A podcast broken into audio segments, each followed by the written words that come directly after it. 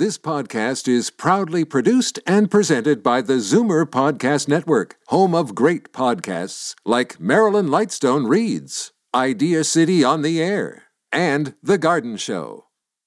You're listening to an exclusive podcast of The Garden Show with Charlie Dobbin, heard every Saturday morning at 9 on Zoomer Radio, the new AM 740. You're listening to an exclusive podcast of The Garden Show with Charlie Dobbin, heard every Saturday morning at 9 on Zoomer Radio, the new AM 740.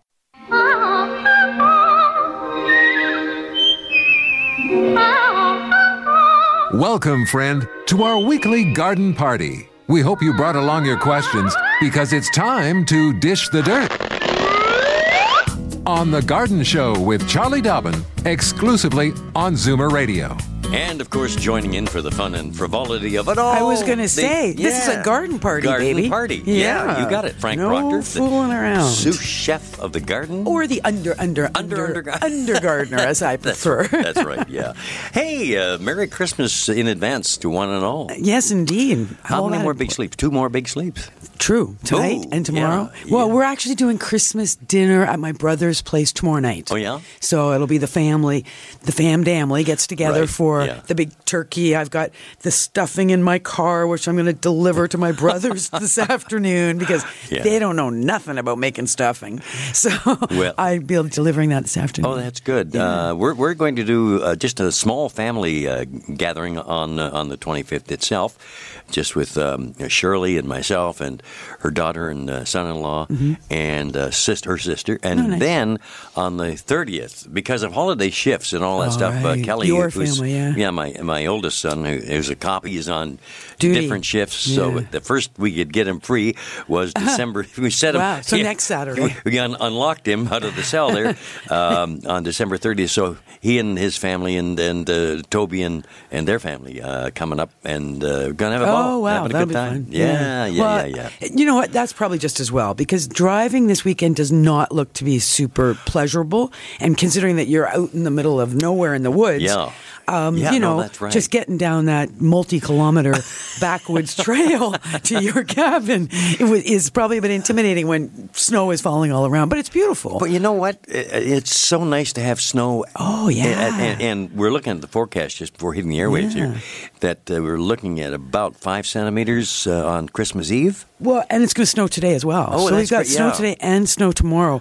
And so it's not just a white Christmas, but it's fresh snow. Yeah. So it's that beautiful. Not that dirty old brown slush. Exactly. We're particularly talking if you live Christmas in the city. Card, like, Christmas. Yeah. And at your place, like double Christmas card, because it's so beautiful with all the trees and the pond and birds. And absolutely great. I might just come up, actually. Well, yeah, you're welcome. Bring booze. I mean, bring a happy face. Bring your sleeping bag. You might be staying for a while. Right. Well, it's going to be I think the watchword for this time of year, to me anyway, is family and friends. Just, the presents, oh, sure, that's fine, but don't go crazy, because you're going to regret it at the end of January, right. And those bills start coming in. But make sure you get together with your good friends and family, even if it's a phone call. True. Thinking about people reaching out, particularly those who have maybe just lost a family member, whether it be a spouse or a member of the family. Tough time of year to be going through, because everybody's gathering together, and we got to kind of remember that. Geez, I should remember Aunt Harriet, who's just lost Uncle Bill. That's right. Yeah. So give her a call. Yeah. Just connect with people. Anyway. Nice thought. Well, there you are. Now, our show here, yes. Charlie is a master gardener, and any questions you might have. And I know we're all thinking about gardening right now. Oh, this is like top of mind. I jumped out of bed this morning and said, now, darn, what about my begonias? No, you said, I wonder if I should water my fake houseplants. I wonder, are we going to get any calls this morning? People are so busy. Josephine, one of our regular callers, she did give a call, and she just said, big Merry Christmas and Happy New Year. Oh, I see, a little note here, to Sebastian and you and I, and of course, to you as well, Josephine. Happy New Year, Merry Christmas. We could have said that on air, but she probably thought no point in sitting around on hold listening to us chitter chatter. So very for sure, good. We're happy to talk gardening. Send in, sort of speak out those questions. But you know what? You might have some really cool tips as well. I love hearing some of the tips. So absolutely. So okay, go for it. All right. In the meantime, let's. Did we give the numbers? Oh gosh, there you go. My job that I didn't even do. That's why you're the undergardener. All right. In Toronto, call this number to reach Charlie here at The Garden Show. 416-360-0740. And then anywhere else in the province, toll free. Wonderful to hear from Rick up there in White River. 1-866-740-4740. And the little rules still apply. If you're a first-time caller, by all means, let Sebastian know and... you're going to be welcome to the air with that little bell. Garden wings. And, our mantra is call early, call often. One question per call, okay? All right. Back in moments here on The Garden Show with Charlie Dobbin on Zoomer Radio. Daffodils and daisies, bluebells and begonias, forsythia and foxgloves, marigolds, magnolia, lavender and lupins, dahlias, delphiniums, stalks, fox, hollyhocks, tulips and sweet williams. You've picked the right place for everything floral. This is The Garden Show with Charlie Dobbin, exclusively on Zoomer Radio. And as the sous chef of the garden, it's my pleasure to say and ring a bell here. Yeah. Welcome, first-time caller Anne in Hagersville. How are you this morning? Good morning. Good morning. I'm calling to find out if I can force these bulbs. I didn't get them planted. I knew you were going to say that. Just found a bag of bulbs. 2 packages of 10 bulbs, and it says they're blue Spanish bluebell. And I've never done this, so I don't know how to do it. Okay, so you'll need some potting soil. Okay. Because you're going to pot them up. Right. Okay, so you've got 20 little bulbs there. You could, I'd probably do 2 pots, 2 six-inch pots. You should hopefully be able to fit 10 into each pot because they're not very large bulbs, right? Right. So potting soil moistened into the pots. Then the bulbs go in, on top of the soil, so their little noses are just poking out of the surface of the soil. Okay. And you cram the bulbs in tight. In the real garden, we never have our bulbs touch when we plant them, but in pots, it's not a problem if they're touching. So you're going to, fill that whole container with the bulbs. They're, like I said, they're little pointy noses just sticking out of the surface of the soil. Thorough watering, make sure that, they've been saturated, but they're not sitting in water, so let them drain well. Then what I do is I'll usually bag them into a dark colored plastic bag. It could be a green garbage bag, whatever, but just dark. And then they go into refrigerator temperatures. Okay. So if you have a root cellar, then and it's dark, then you see. In my case, I don't. So my forced bulbs go in my fridge, and because every time the fridge opens, the light comes on, I have to put them in a dark bag because you don't want them to get light, but you do want them to get cool. Right. Okay. And just mark on the calendar 12 weeks from the day you put them into the cool dark. You're going to take them out of the cool dark, open up your bag, and sure enough, all kinds of roots will have grown in that process, and they will just starting to be poking through the bulb. You'll get them into some sunshine, into some warmth, and they'll grow. Sounds good. Yeah. That's great. It's going to be gorgeous. Let us know how it turns out. Yeah, and before you go away, I'd like you to be the weather correspondent, I guess, for Hagersville. Is it nice and snowy there? Well, I'm outside of Hagersville, and I'm looking down towards Lake Erie. I'm about 5 miles away from the lake, and I can barely see the trees in the distance. Is it fog or snow? Snow. Oh, okay. Wow. I was just hearing about serious fog down Sarnia way. So we had that earlier, and then it kind of lifted, and then the snow started again. Oh, there you go. Well, you're in for a white Christmas, it seems. Yeah, good for singing songs. That's great. Thank you, Anne. Okay, and thank you. Bye-bye. Thanks for joining us. First-time caller from Hagersville. Don't be a stranger. Zoomer Radio, AM 740, as we're broadcasting live and direct from the Zoomerplex in Liberty Village. Heading out to... Waiting for the snow here. Now, we should get a report. Actually, look, I think it is starting to snow. Is it? Oh, well, we're due. It's supposed to start any minute. All right. Well, keep an eye on that. Out the window here.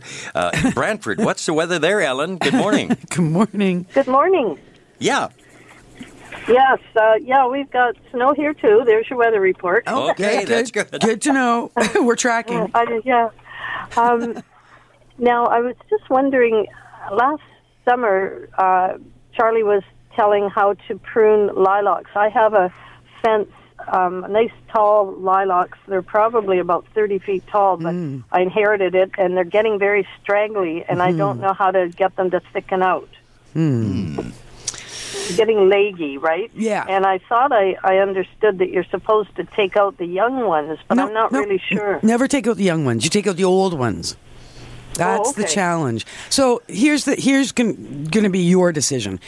If you're prepared to, you know, it's a big hedge. It's 30 feet tall. You probably need some help with this because it's not. You can't just do this alone in a couple of hours. It'll take, you know, a crew of people a couple of hours.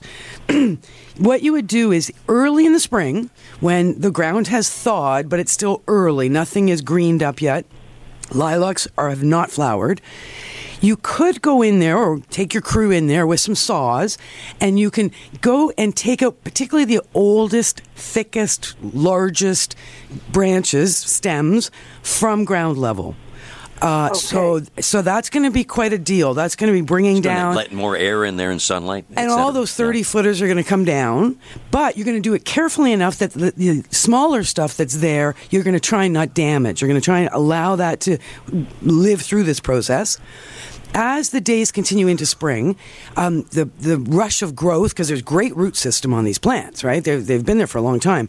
That rush of growth is going to go into what is there, what's the limited growth that you've left, and you'll find it will grow very thick, very bushy, lots of new growth will come from the base, and you'll have a very nice, reasonably sized, green, bushy situation. You won't have a ton of flowers, but you still should have a few. Yeah. The other option is you wait until after the plants have flowered. So that would be not early spring, but more mid to late spring. So you're going to get your lilac flowers, but of course they're 30 feet high. So you're not really getting a lot of benefit from those flowers. So my first option would be the one I just gave you. Second option is wait until after flowering. You won't want to be quite as extreme with your pruning. You will take out roughly a third of the biggest, tallest stems. You can't take them all out if you wait that long. Early in the spring, you can take out all the big stuff, but later in spring, late spring, a third at the most. Okay? Okay, yeah, I think I would go with your first one. Would an arborist know this if I was to call someone like that to do it, or would I get a different professional to do that if I wasn't doing it myself? Well, a certified arborist would know that, but somebody who calls himself an arborist might not. So, you know, you can always remember this show is podcast, and it's always kept in the archives here on the AM 740 website. So if you have a computer, just, you know, mark the date, today's date, that this show, you'll just want to go back to it. And if you're interviewing different people to do the work, see what their recommendation is, and then you've got this you can refer to. Let them listen to this if you like. But I'm a pretty big fan of making sure you've got the right person for the right job. Landscape Ontario would be a good place to head to get... True. Or Davey's... well, Davey Tree is obviously certified arborist, so you can always bring one of those people in just for a quote, if nothing else. And it doesn't cost you anything to do that. No, that's right. And then... they're on a bank, which makes it a little difficult to get at because if you put a, you know, they're growing up a bank along a fence, so it's a little bit of a difficult. And I don't get a lot of flowers lately, so that might be because of the way they're growing. That's right. So they need to be invigorated, rejuvenated, and that's what this pruning would be all about. And you'll find you get lots of flowers. Of course, you may need to do some soil amending because the plants have been there for a long time. There may be very little nutrient left in the soil. But, so I mean, Davey Tree for a quote, and as Frank says, Landscape Ontario's website, just go, you just choose where you live, put in your postal code, put in what you're looking for, and it'll come back and tell you what professionals are servicing your area for what you're looking for. So that's an idea as well, to see if you can perhaps get a couple quotes and then decide what you want to do. So there's your job for springtime, to give us a call back to let us know how's it going. That's right. And you've got a few months to work it out. Yeah. That's the good part. So your timing is perfect. Okay. Great. Thank you very, very much. Merry Christmas. Alrighty. Very good. Thank you. Merry Christmas to you, too. Thank you.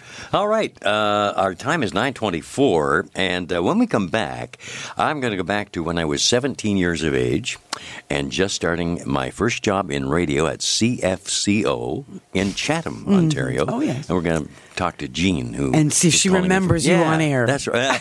Yeah, I don't think so. Anyway, back in moments here on Zoomer Radio, The Garden Show. Don't change stations just because the weather changes. Garden tips and advice all year round. This is The Garden Show with Charlie Dobbin, exclusively on Zoomer Radio. Let me just give those phone numbers one more time here before we chat with Gene. 416-360-0740 in the Toronto area. And anywhere in the province, toll free, 1-866-740-4740. Now, off to Chatham. And there's Gene. Good morning, Gene. Good morning. Good morning. In Chatham. I was in Hamilton. Oh, is that right? Way back when? CHML, yeah. Oh. Yeah, I used to do a garden show on CHML. Holy cow, yeah. No, but not when Frank was 17. Yeah. Frankly, I wasn't born when Frank was 17. That's unfortunately too true. Snowing here also. Very heavy snow. Oh, yeah, you're right. Getting the dump. Okay. Well, let's hope there's no freezing rain or that everybody's just staying home in the Chatham area. No, we're heading to London on Monday. Oh, are you? Oh, well, take your snowshoes. Not too far. The old banana belt. Yeah, London. You got it, my hometown. Yeah. So what's on your mind, Jean? I have an amaryllis bulb that I had outside all summer, mm-hmm. and then I brought it in and put it in a box down in the basement and kept it in the dark, mm-hmm. and it's doing nothing now. It was a beautiful, large amaryllis plant, and the bulb is green on the outside. And you left it in the pot the whole time, right? Yes. Yeah, and so it was in the box from what, like September, October, November? From September, mid-September. So it's still in the box? No, it's out now. No, I got it out a couple of weeks ago. Okay, so it was in the box mid-September till early December? Yes. Okay, mm-hmm. So 2.5 months. All right, so you brought it out now. You've got it like in the living room or somewhere sunny and warm. Yeah. Did you water mm-hmm. it once?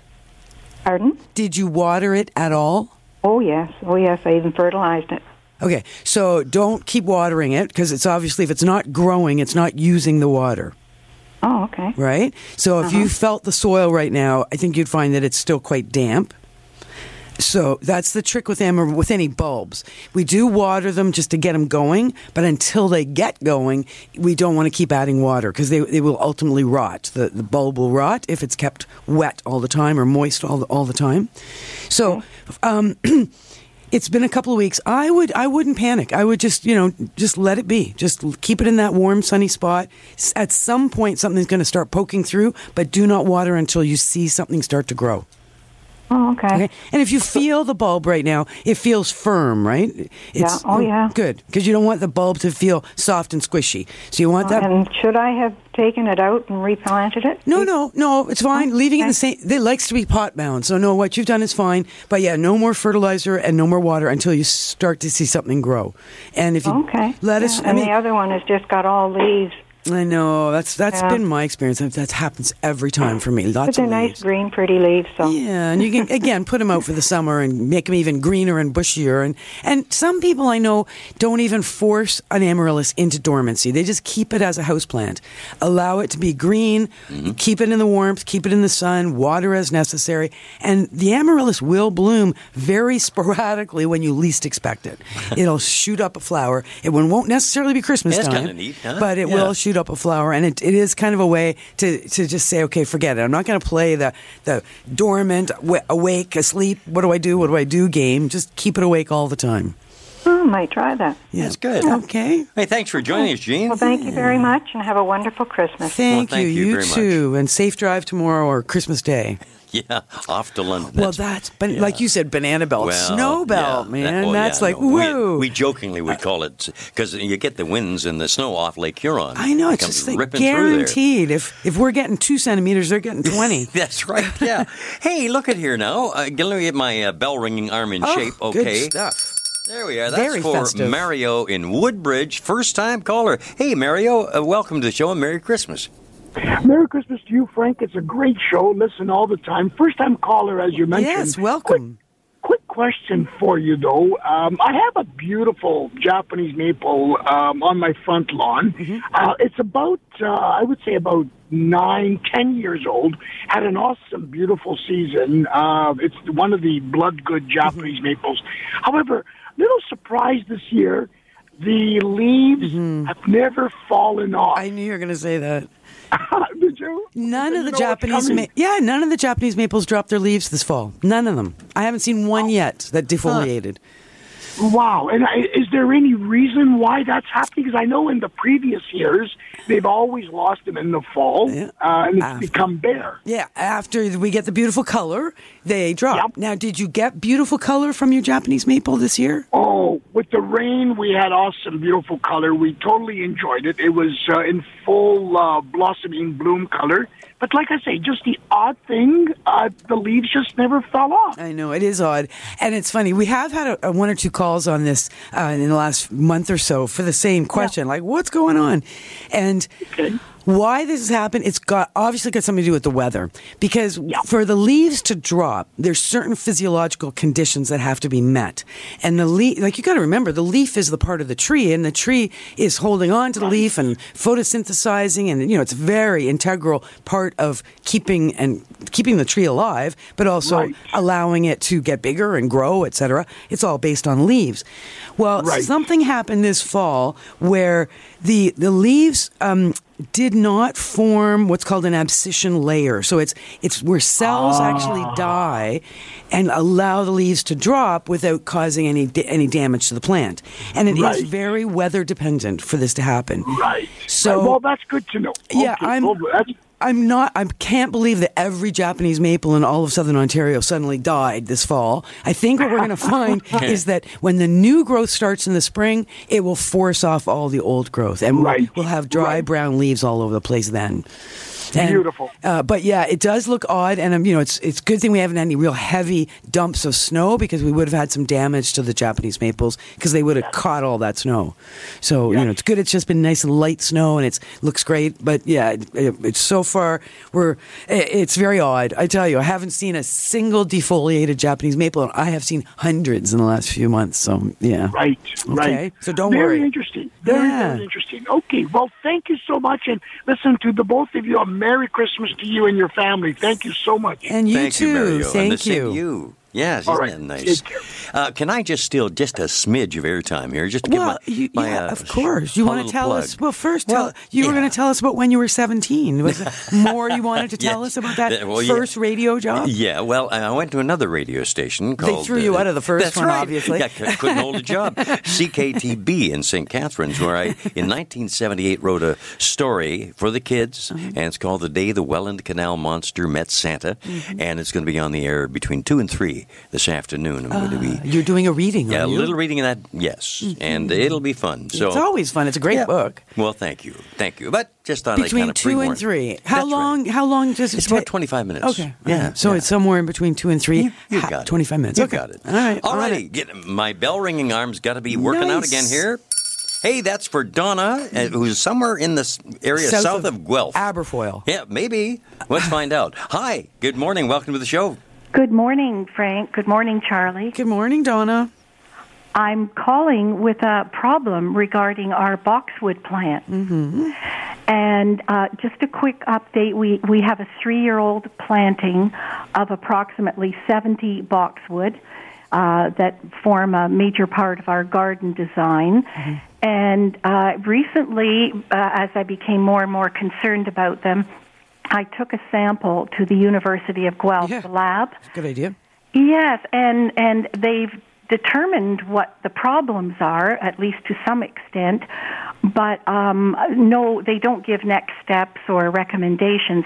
One of the problems is that the bark is rotting around the soil line. Oh, my. That now, I only pulled up one plant in its entirety, although I took cuttings from many, but we're suspicious that is happening in the crown area on the majority of them. It's just too late in the year to dig around and really get a good look down at the soil line, but we also have boxwood leaf miner. Mm-hmm. And so... I have two concerns. One concern is that we're going to lose this expensive planting, which involves thousands of dollars. But we have a lot of older, mature boxwood throughout our gardens, and I'm afraid the leaf miner might go there. But anyways, I'm just open to any thoughts or ideas. You provided a very thoughtful and perplexing look on Charlie's face, I got to tell you. I'm not very happy about it. I'm not surprised. It represents a big part of our latest garden design, and I don't think it's looking very promising. So tell me, do you typically put any winter protection around these boxwood? No. Not at all. No. And what direction, are they getting much wind, much snow? What are they exposed to? Well, we have them at the back of the house, the front of that. We have boxwood everywhere. Okay. We have a parterre garden that's boxwood that's probably 25 years old. Okay. The boxwood are all over. So different. We are relatively sheltered. We live on a farm, but we're relatively sheltered. An awful lot of mature trees everywhere. So you've had boxwood on the property for 25 years plus, and now you added in, like you said, 3 years ago, a whole bunch of plants. No problem ever. It's just with the new planting. And this problem, I wish I had jumped on it sooner, but I believe it's been happening gradually for, a year or two. Yes, unfortunately. And probably the original planting that was done, obviously, by some professionals for you would have had some kind of a guarantee on it. Yes, just for 1 year, and I've missed that boat, so... Yeah, and were they a company that you could go back to for advice? Well, I have done that. Okay. And they scratched their head. They had no ideas. It's a reputable company, and they suggested that I take a sample into the university. And I haven't talked to them since. So did the university identify what they... they told you that they felt... you had taken a whole plant, and the bark was all cracked around soil level, so at the crown. Yes. And so they suggested there might be something coming from the soil or nematodes, or did they say... They didn't. They didn't give a cause for it. I asked if... possibly because mulch was laid down, and the mulch was close to the crown area. Could the mulch have been too deep, too high, too close? Holding moisture in there. I'm wondering if they might have been planted too deep. I don't know. Yeah. See, that's the thing. You're right. That is important. When boxwood are typically grown in a pot at the nursery, when they go in the ground, of course, we want those soil surface levels to match. Mm-hmm. Or if anything, we plant a little bit high when we plant things because we know they're going to settle and drop down a tiny bit. Right. Unfortunately, boxwood is susceptible to an awful lot of different things. And there is even a virus that started up a few years ago. So tell you what, Donna, leave this with me and I'll see if I can sort of sort this out. But keeping in mind that the last two seasons have been highly stressful. This past one, of course, it was such a cold spring. It's such a wet spring and summer. Oh my God. Right. We saw a lot of mildew problems, a lot of fungal problems. And of course, that can, devastate and kill plants. The year before, we were so hot and so dry that, drought was Extremes. An issue. Yeah. That's true. Do you have irrigation on this boxwood at all? Or do I what? Do you have an irrigation system or do you water by hand? No. When it was a new planting, we're on a well here, but I did water sufficiently in the first year or so, and then last with having so much rain this spring and summer, no water required this year. All. No, I was just thinking about the year before. 17 was wet, but 16 was dry. Mm-hmm. So that's right. I did do some watering. Okay. Now, the university did mention that there is a minor amount of fungus. They said it's secondary. With the leaves already being stressed with the leaf miner, that there was a little bit of fungus or whatever. All right. So thanks, Donna. Leave it with me. I'm going to see what I can find out, and we are here again next week. So I will do my best to report back what I think is going on and what I would suggest your best next steps are. Well, I appreciate that, and I guess my biggest concern is how do I keep it from going to all the established boxwood? Right, there's that too. Mm-hmm. Yes, I've written that scribble. I've scribbled that note in my book. Okay. Thank you. You have given the homework assignment to Charlie. Yes, I guess, thank you. Yeah. I do have a week off from teaching in the college. Well, there you go. My one whole week off, and now I'm taking on homework. There you go. What a nutcase. Okay, thanks, Donna. Yeah, and Merry Christmas. We're going to be back in just a moment to talk to Marilyn, another first-time caller out there in Ancaster. Like it. And like a weather report from Ancaster, so get prepared with all the meteorological terms, that we have to use. Meantime, you are listening to The Garden Show here from Zoomer Radio AM 740, 96.7 FM in downtown Toronto. Fur and feathers and bugs of all size. There's more going on in the garden than you realize. Should small creatures become a big problem, then you've got The Garden Show with Charlie Dobbin. Exclusively on Zoomer Radio. And the sous chef of the garden, Frank Proctor, saying good morning and welcome to the show. Marilyn, first-time caller from Ancaster. Hey. Welcome. Hi. Hi. Hi there. Good morning, Charlie, and good morning, Frank. Good What's morning. Going on at your place? Well, I've got 3 amaryllis that was sent to me for Christmas. Nice. They're about 12 inches high. One has come out in blooms. I've got 4 blooms on it. Nice. And every day you see something happen every single time you turn around. That's amazing. They're in wax. Oh, yeah, I've seen those. Have you heard of this before? Yeah, I've seen that. It's interesting. They only bloom once? It's a naked bulb. Yeah, it'd be hard to... Well, I can't remember whether you... Generally, when a plant has been somewhat abused, as these are somewhat abused, so the bulb is actually encased in wax. Oh, forget it. So you can see the bulb. It's not in soil. It's not in a pot. No, it's not. And it makes it kind of a special oddity. You're watching this thing grow as you watch it. Hard to hear you. Sorry, Are we? Marilyn's having trouble hearing us. We got to talk louder, I guess. But bottom line is, enjoy the flowers, and I wouldn't even try to get them. But if you want to try and get them to grow next year, you're going to do some warm water to melt some of that wax off, and then you're going to plant the bulbs into potting soil after they're finished blooming. Huh. They will have leaves on them at that point. Yeah. And what about those little the seeds that are inside? Like when they open up like that. Well, yeah, they will pollinate themselves, and they can produce seeds. But I'll tell you, to grow an amaryllis that flowers from a seed is a very long-term, multi-year project. Oh, really? Oh, yeah. The seed. I don't think I'll try that. No, I don't think anyone's got the patience for that. No, because the seed will just grow you a little tiny plant, and you've got to grow over and over and over the little tiny plant to get the big fat bulb. That's what they do in Holland. If I took the wax off after, yes, that's your challenge: is getting the wax off. And what I do, I put it in dark for a while, or just try and put it in the pot. Let it grow. It's got to grow right through till next fall.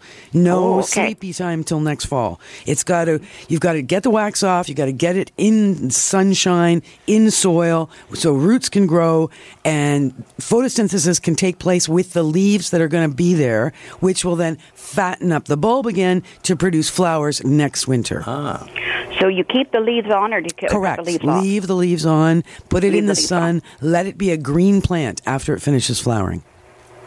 Okay. Well, maybe I'll give that a try. All so right, mark that in your calendar. I don't know when you should call back in to give us a report on that. Probably a year. But don't wait for that. Call again. Yeah. Okay. Okay, well, thank you very much. Have a very Merry Christmas and a Happy New Year for both of you. Thank you. Very kindly indeed. All right, so I'm just showing Frank here I see that. So you see, so it's a naked bulb. Yeah. How about that? Yeah, so it's kind of interesting. Huh. Well, good luck getting the wax off. That's the whole deal. Yeah, that's part of it is can you do that? Off to Burlington we bounce. There's Joan. Hey, good morning, Joan. Welcome to the show. Good morning. How are you both? Excellent. Great. How are you? I am well. Good. I'm jumping ahead now to spring, and I'm asking impatience, how are they doing? Because I know for a few years they've not been very good. Has there been any improvement? Oh, are you one of those people who loved your impatience and you're missing them like crazy?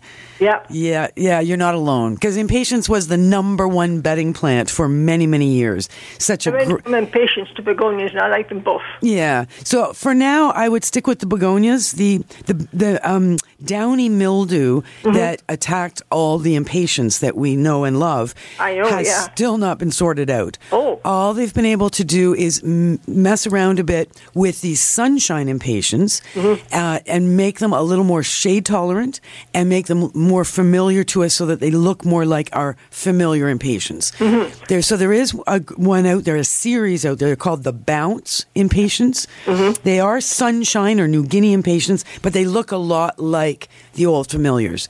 So the Bounce series seems to do well. No issues with them going down because the downy mildew doesn't touch them. But the ones that we knew and loved, impatiens Wahleriana, is not being grown, and I'm not sure when it ever will be grown again. Now, will these sunshine impatiens do okay in partial shade? Yes. They won't do perfectly. They won't give you a lot of flowers in deep shade, but they certainly will give you flowers in partial. Yeah, because I get about 2.5 hours in the morning and another 2.5 in the late day. Yeah. So sunshines should do all right in there. And like I say, the Bounce series looks like, you know, it's got just plain green leaves, no variegation. And the flowers come in multicolors, like we, you know, the whites, the pinks, the purples that we always planted in the past. Mm-hmm. So consider that, or go with what you've been having, you know, fun with, which is the begonias, which are excellent in the shade. I like coleus as well. A little bit of pruning and pinching on occasion, just because they'll get so big. But otherwise, you really have to look after the coleus, I found. Yeah, and they need a bit of water on occasion. Begonias are great because you don't have to worry about watering them either. That's right. That's right. And the closer together you plant them, the less weeds are inclined to. Exactly. Well, go in between. Exactly. Yeah. All right. Well, thanks for your call and Merry Christmas. And Merry Christmas and enjoy the holidays. Alrighty. Thank you very much. Thank you. We're going to be wandering back to have a word with Wanda in just a couple of moments. And I see your friend Rick has called. Yes, Rick from White River will join us toward the end of the show. And so we're looking forward to his weather report. Oh, yeah. What's it like in White River right now? Oh, my goodness. Gosh. We'll find out. Zoomer Radio, AM 740, The Garden Show on the air. Daffodils and daisies, bluebells and begonias, forsythia and foxgloves, marigolds, magnolia, lavender and lupins, dahlias, delphiniums, stalks, fox, hollyhocks, tulips and sweet williams. You've picked the right place for everything floral. This is The Garden Show with Charlie Dobbin, exclusively on Zoomer Radio. Well, Charlie, we're off to Scarborough. There's Wanda. Good morning and Merry Christmas, Wanda. Good morning, Charlie and Frank. Good morning. Merry Christmas to you, too. Thanks. Certainly looking Christmassy out there. I know. I was given a beautiful poinsettia plant. Uh-huh. And it also has some little sprigs of evergreen. Mm-hmm. Now, what's happening is the lower branch close to the evergreen is wilting. Mm. Yeah, these cute little planters are kind of designed as short-term planters. Number one, make sure you do not water that plant unless you feel the soil and the surface of the soil is feeling dry. Likely what's happening is that you're loving this plant so much, you're giving it little drinks every day or too often. No. And No, like last year I was given one that I still have alive that's healthy and still has 2 red leaves. Okay. So how often are you watering this plant? I dunk it once a week. Oh, okay. And water. Is it dry when you do that dunking? Well, it seems to take up quite a bit of water. Okay. And you let it. I'm doing it the same way I did the one that's still thriving. Right, but I'm wondering if those little evergreen boughs are having some impact. I think so. Do you think they're little plants in there, or do you think they're just little boughs that are stuck into the soil? Well, I pulled it out, and they're just little boughs, and they're about not quite 1/2 inch. Right, but no roots on them. No. So you know what?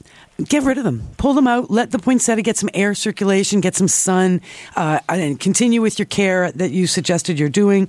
But do, maybe if you're going to do that thorough of a watering, which is great, you may want to go to 10 days on that instead of every week, just depending on how warm the temperatures are.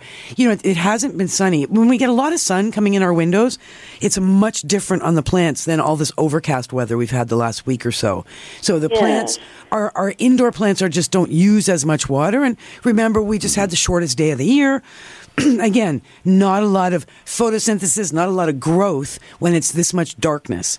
So the rest of the plant seems to be doing fine. Yep, yeah. Where the evergreens are, and I thought maybe I better just take them out. Yeah, it sounds like you should just take them out, stick them in the compost, and let the poinsettia be free. Good idea. Okay. Thank you, Wanda. Okay. Thanks for calling. Thank you for taking my Merry Christmas. Merry Christmas to you.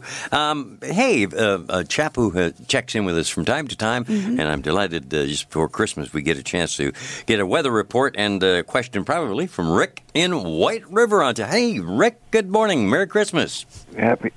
Same to you guys. Merry Christmas. You've got lots of snow. Lots of snow up here. How much? Well, last night I got about 4 inches last night. Whoa. Is it snowing now? Sort of. Yeah, it's just started here. Well, we got about over a foot, too. Nice. Yeah. Lovely. What's the temp like up there? Oh, I saw 9 degrees. Oh, what? -9. Oh, -9, yeah. But it's going to be really cold, well, quite cold for us next week. I wonder if you're going to get that cold coming through. It's calling for terrible. Yeah. Well, stay warm. They call that a Siberian low or something. I mean, here it's going to be wind chills in the -20s. Yeah. So up there it's just going to be -20. It's Canada. Yeah, that's right. I got a hibiscus. Uh-huh. I want to cut back, but I want to get roots growing on them. Okay. What should you do to do that? You could cut it back today, and you could take those cuttings and stick them in either some water, water or moist vermiculite or something like that. Yeah. But it's going to take, if you do that now, it's going to take quite a while to see some roots. Oh, yeah.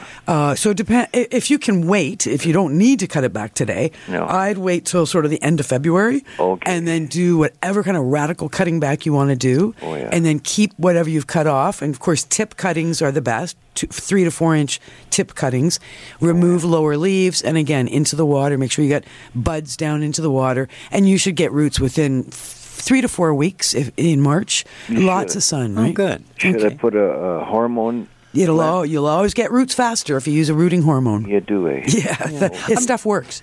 Yeah. I'm just curious, Rick, what's the population of White River? Well, there's a couple animals, including me. It's about 1,000 people right now. All right. So would you have a garden center close by to buy vermiculite and stuff like that? Would you buy online? Well, no. You go to Home Hardware. Oh, yeah? Okay. You get lucky sometimes. Good stuff. But we've got a gold mine opening up here. Oh. It's good for you. Boomtown. Excellent. Yeah. Okay. Oh, well, Frank's quite an investor. He may want to know more about that gold mine. He might. Well, it's a pretty hot deal. Well, I'm sure it is. There you are. Okay. When they're opening, they're always a hot deal. That's a great idea. They're building a smelter. Really? Yes. Oh, I don't even think. Yeah, there's no smelters in Ontario that I know of. It's called Heart Gold. Heart Gold. Heart Gold. Mm. Writing that down. Hey, I'm writing it down, too. The best, yeah. Well, listen, Rick, all the very best to you and a very Merry Christmas to you and the family up there. Stay warm. Oh, yes. Thank you very much, and God bless you. And you, too. Thanks for calling. Wow, look at that. There the show is shoom. I know.